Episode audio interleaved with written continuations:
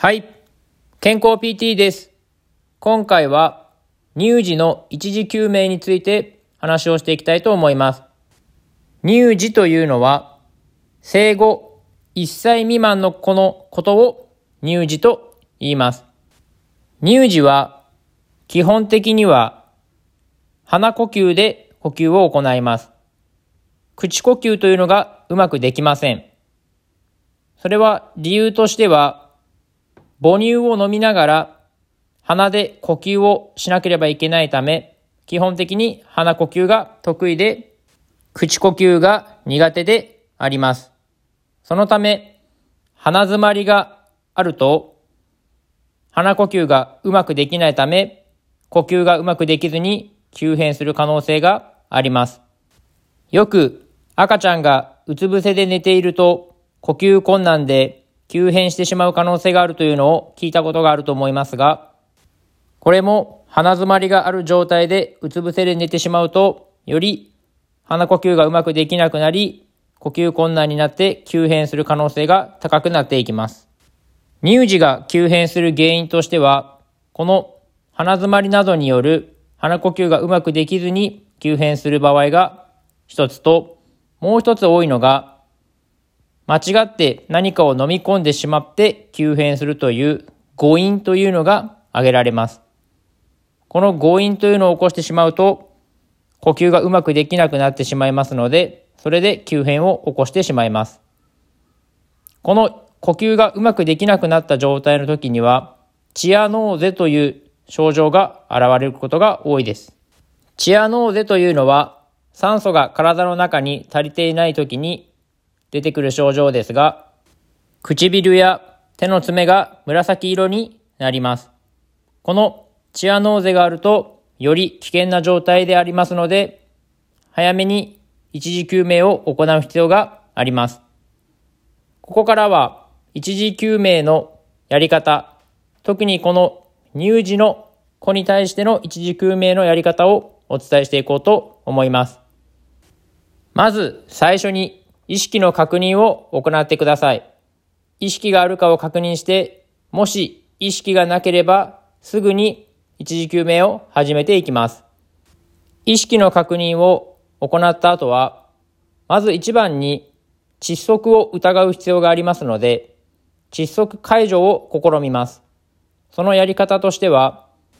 乳児を片方の手にうつ伏せで寝せて、背中を5回叩きます。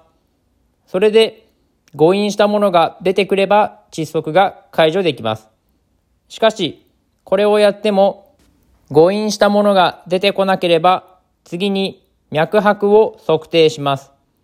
脈拍測定というのは成人であれば頸動脈や頭骨動脈で触れると思いますが、乳児の場合はそこの部分では触知しづらいので、最も触知しやすい上腕動脈で触知します。上腕動脈の位置というのは、肘の上の部分で内側の部分を指4本で触ります。そしたら乳児の場合であれば、そこにしっかりと脈が触れることができます。基本的に乳児の脈拍数というのは、1分間に120回ぐらい速いリズムで動いているのですが、急変した状態であれば、脈拍数が1分間に60回ぐらいでかなり遅いリズムになっています。もし、この脈拍数が1分間に60回ぐらいで遅い状態であれば、胸骨圧迫を開始してください。胸骨圧迫のやり方としては、指2本もしくは両方の親指で胸の真ん中を15回押します。深さとしては約4センチぐらいが目安になります。ちょっと難しいですが、胸が少し沈む程度を目安に押してください。そして、その胸骨圧迫というのを15回行って人工呼吸を2回行います。これを5サイクル行います。基本的に成人の場合であれば、胸骨圧迫30回に対して人工呼吸を2回行うのですが、乳児の場合というのは、心臓が原因で急変しているわけではなく、呼吸が原因で急変している可能性が多いため、この胸骨圧迫15回に対して人工呼吸2回という呼吸の回数の頻度が多いやり方をやっていきます。これは厳密に言うと、1人法と2人法があって、応援者が1人の場合は、胸骨圧迫を30回行って人工呼吸を2回行うというやり方で、応援者が2人いる場合は、胸骨圧迫15回に対して人工呼吸2回というやり方を取るのが一般的なんですが、先ほども述べたように、乳児というのは呼吸原性での急変の可能性が高いため、基本的には胸骨圧迫15回に対して人工呼吸2回というやり方でやっていただいて構わないかと思います。そして、それでも意識が改善しない場合というのは AED が必要になります。AED というのは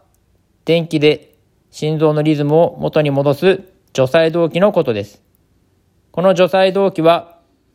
小児用と成人用が入っている場合がありますが、もし小児用のパッドがあれば、この小児用パッドというのをこの乳児の胸と背中の方に1枚ずつつけてください。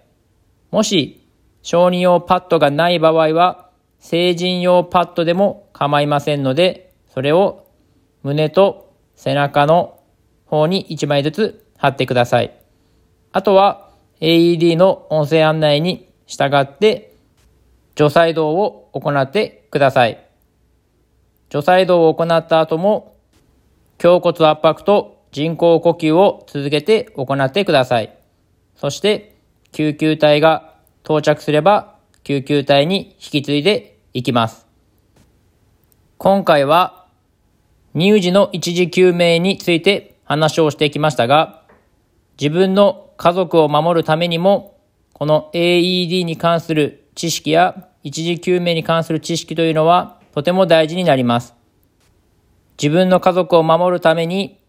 今回のお話を参考にしていただけたらと思います。知らない方も多いかと思うのですが、AED というのはどこに設置されているかがインターネット上で見ることができます。インターネットで AED 設置場所と検索すると地図が出てきて、その中にどこの場所に AED が置いてあるかというのがわかるようになっています。そのため、自分の家の近くのどこに AED があるかというのを一度確認しておくと、万が一家族に急変があった場合は、